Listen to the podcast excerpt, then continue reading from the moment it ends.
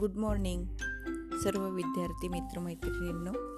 आज आपण सामाजिक प्रक्रियेचा शेवटचा जो भाग आहे जो संघटनात्मक प्रक्रिया म्हणून पाहिला जातो तो म्हणजे आत्मसातीकरण किंवा संमिलन ज्याला ॲसिमिलेशन असंही म्हटलं जातं.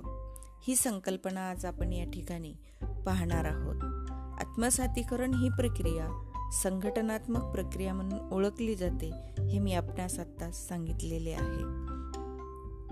समायोजन प्रक्रियेमधूनच आत्मसातीकरणाची प्रक्रिया किंवा संमेलनाची प्रक्रिया निर्माण होते हे आपण सर्वांनी समजून घेतले पाहिजे. संमेलन याचा अर्थ म्हणजे काय? तर आत्मसात करणे असा होतो. जेव्हा एक गट दुसऱ्या गटाच्या संपर्कात येतो व दुसऱ्या गटाच्या आचार विचारांना त्यांच्या राहणीमानाला त्यांचे वागणुकीला किंवा संपूर्ण जीवनपद्धतीचा म्हणजेच संस्कृतीचा स्वीकार केला जातो तेव्हा त्या प्रक्रियेस आत्मसातीकरण असे म्हणतात. मराठीतील प्रसिद्ध म्हण आहे की ढवळ्या शेजारी पोळा बांधला व वान नाही पण गुण लागला. आलं लक्षात. या म्हणीचा अर्थही असाच आहे. दोन समाजात दोन समूहात किंवा त्यांची संस्कृती फरक असते आणि हा फरक सहवासाने हळूहळू कमी होऊ लागतो. तो संस्कृतीची देवाणघेवाण केल्यानेच या तो फरक संस्कृतीची देवाणघेवाण केल्यानेच घडून येतो. या संदर्भात रॉबर्ट रॉलफिल्ड यांची ग्रामीण नागरी सातत्य ही संकल्पना महत्त्वाची ठरते. म्हणून आत्मसातीकरणास संमिलन किंवा तादात्मीकरण असे देखील म्हटले जाते. व्यक्ती किंवा समूह हे एक हे दुसऱ्या समूहामध्ये राहत असताना त्या समूहाची मूल्य अभिवृत्ती त्यांची विचारप्रणाली आणि व्यवहार प्रतिमाने आत्मसात करून त्या दुसऱ्या समूहाच्या संस्कृतीशी समरस होता तेव्हा त्याला आत्मसातीकरण किंवा सात्मीकरण असे म्हणतात. ही हा अर्थ देखील आपल्याला इथे समजून घेणे गरजेचे आहे. आत्मसातीकरणाची व्याख्या पाहत असताना बोगार्डस म्हणतात की सात्मीकरण ही एक अशी प्रक्रिया आहे ज्यामुळे अनेक व्यक्तींच्या अभिवृत्ती या एकीकृत होतात आणि अशा प्रकारे त्यांचा एका संयुक्त समूहाच्या रूपात विकास होतो. पार्क व बर्जेस म्हणतात आत्मसातीकरण ही सहकार्याची अशी प्रक्रिया आहे की ज्यामध्ये व्यक्ती आणि समूह दुसऱ्या व्यक्ती आणि समूहाच्या स्मृती भावना अभिवृत्ती ह्या आत्मसात करतात. एकंदरीत आत्मसातीकरणाबद्दल याचा अर्थ पाहताना थोडक्यात खालीलप्रमाणे बाबी समजून घेता येतील. नंबर एक आत्मसातीकरण किंवा संमेलन म्हणजे दोन भिन्न समूहामध्ये घडून आलेले सामंजस्य नव्हे तर त्यांच्यात समानता निर्माण होणे होय. नंबर दोन सामाजिकरणाप्रमाणेच ही एक शिकून घेण्याची प्रक्रिया आहे. परंतु त्याकरिता भिन्न सांस्कृतिक समूहाच्या संपर्कात येणे महत्त्वाचे असते. आत्मसातीकरण प्रक्रियेमुळे मूळच्या व्यक् मूळच्या संस्कृतीत परिवर्तन होते हे देखील आपण समजून घेतले पाहिजे. नंबर चार जेव्हा व्यक्ती किंवा समूह यांचा दुसऱ्या व्यक्ती किंवा समूहाच्या संस्कृतीशी संबंध येतो तेव्हा त्यांच्यात प्रथम संघर्षाची भावना असते आणि हळूहळू मात्र एक दुसऱ्या दुसऱ्याच्या संस्कृतीचं आत्मसातीकरण त्यांच्यामध्ये घडून येतं. फेअरचाइल्ड यांनी आत्मसातीकरणाच्या प्रक्रियेत अराष्ट्रीयकरण डी नॅशनलायझेशन आणि पुनर्राष्ट्रीयकरण रिनॅशनलायझेशन या दोन गोष्टींचा समावेश असतो असे प्रतिपादन केले आहे. नंबर पाच. आत्मसातीकरण होताना हे देखील लक्षात घ्यावे लागते की प्रगत समाज अप्रगत समाजाच्या संस्कृतीतील थोड्याच गोष्टी घेतात. परंतु अप्रगत समाज मात्र प्रगत समाजाच्या अनेक गोष्टी घेतात. याबद्दल यम एन श्रीनिवास हे एक समाजशास्त्रज्ञ आहेत. त्यांनी संस्कृतीकरणाची संकल्पना इथे मांडलेली आहे ती महत्त्वाची ठरते. म्हणजेच ग्रामीण भागाचं अनुकरण करणारा शहरी भागातील व्यक्ती कुठे दिसतो?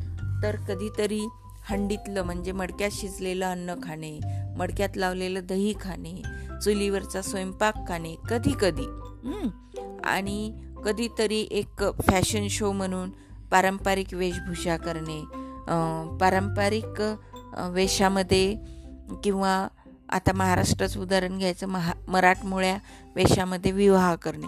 ह्या गोष्टी तोडक्या प्रमाणात वापरतात.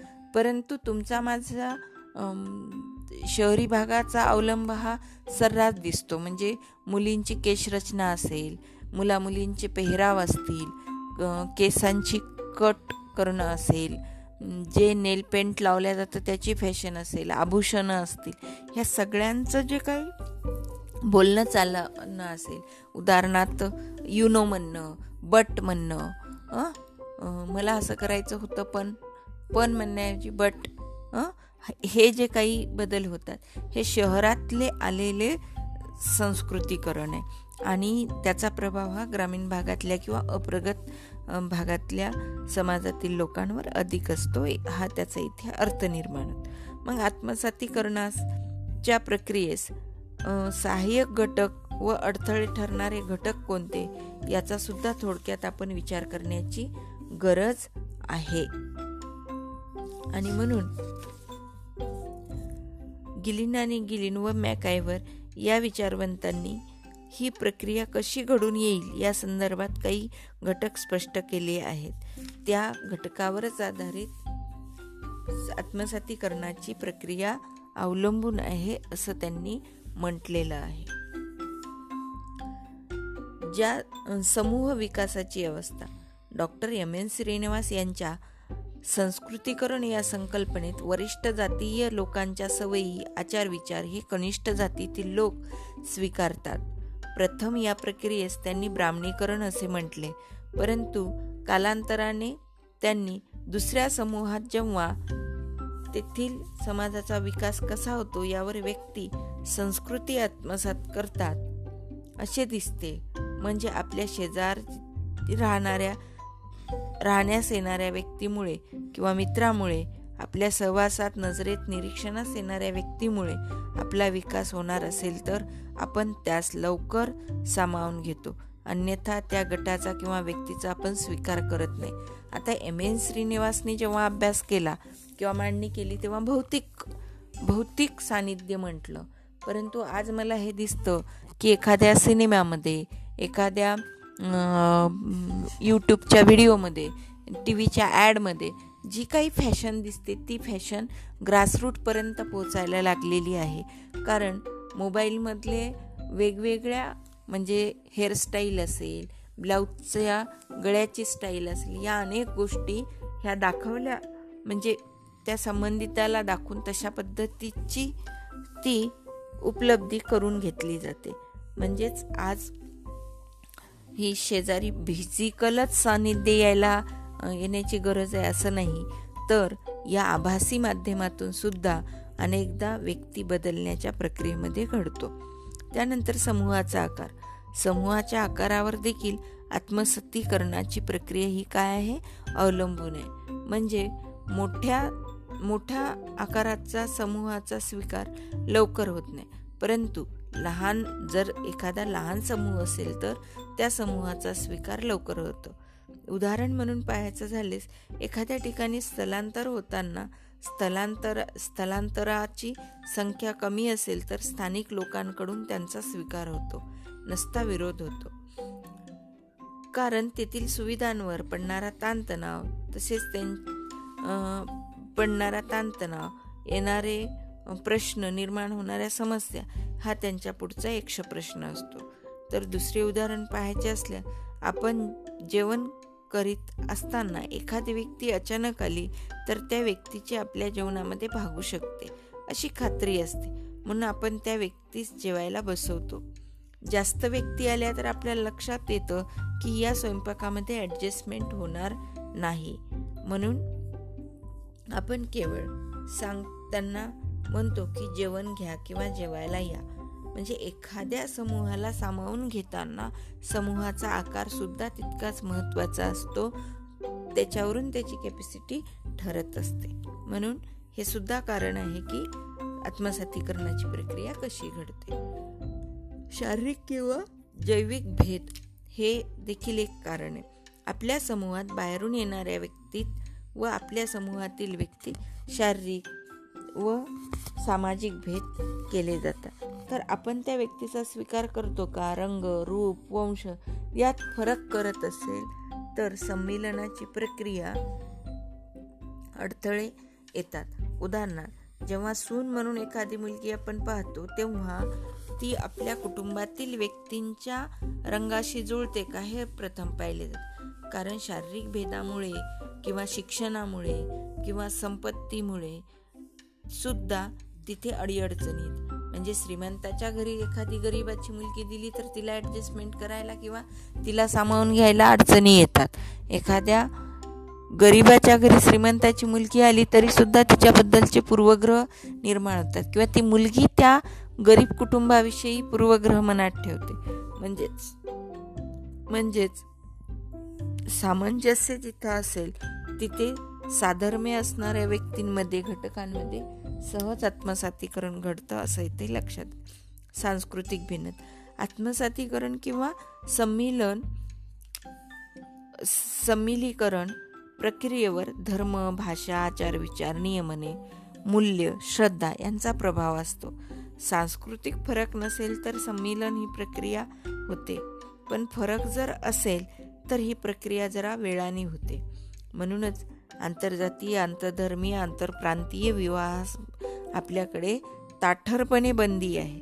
कारण सांस्कृतिक फरक असेल तर त्या नववधूला वराकडील संस्कृती शिकून घेण्यास वेळ लागतो. त्यामुळे पंचकोशीत विवाह करायचा असे म्हटले जात होते. कारण आपली जिथं लोक असतील नातेवाईक असतील त्यांच्यात ॲडजस्टमेंट करायला सोयीचं होतं. सारांश रूपाने पाहत असताना आत्मसातीकरण ही किंवा संमेलन ही एक संत गतीने हळूवार चालणारी प्रक्रिया आहे. ती प्रभावी अशी संघटनात्मक प्रक्रिया कारण समूहासमूहातील भेद बाजूला सारून त्यांच्यात एकात्मता कशी निर्माण होईल आणि संघर्षाची तीव्रता संघर्षाची स्वरूप कसं कमी करता येईल त्याची तीव्रता कशी टाळता येईल या दृष्टीने विचार करणे गरजेचे ठरते. या प्रक्रियेत संस्कृतीबरोबरच नवीन संस्कृतीचा देखील स्वीकार केला जातो.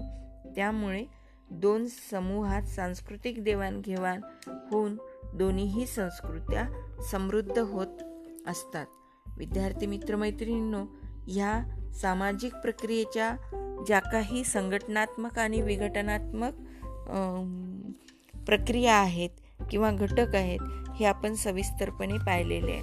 जसं की सहकार्य असेल त्यानंतर स्पर्धा असेल त्यानंतर संघर्ष असेल आणि आता संमिलन किंवा समाय समायोजन असेल किंवा मग संमिलन किंवा आत्मसातीकरण ह्या सर्व संकल्पना तुम्हाला अभ्यासायच्या आहेत आणि त्या तुम्ही सविस्तरपणे वाचन करून आणि पॉडकास्टच्या एपिसोडमधून समजून घेऊन स्वतःची कन्सेप्ट क्लिअर करायला अशी अपेक्षा करते.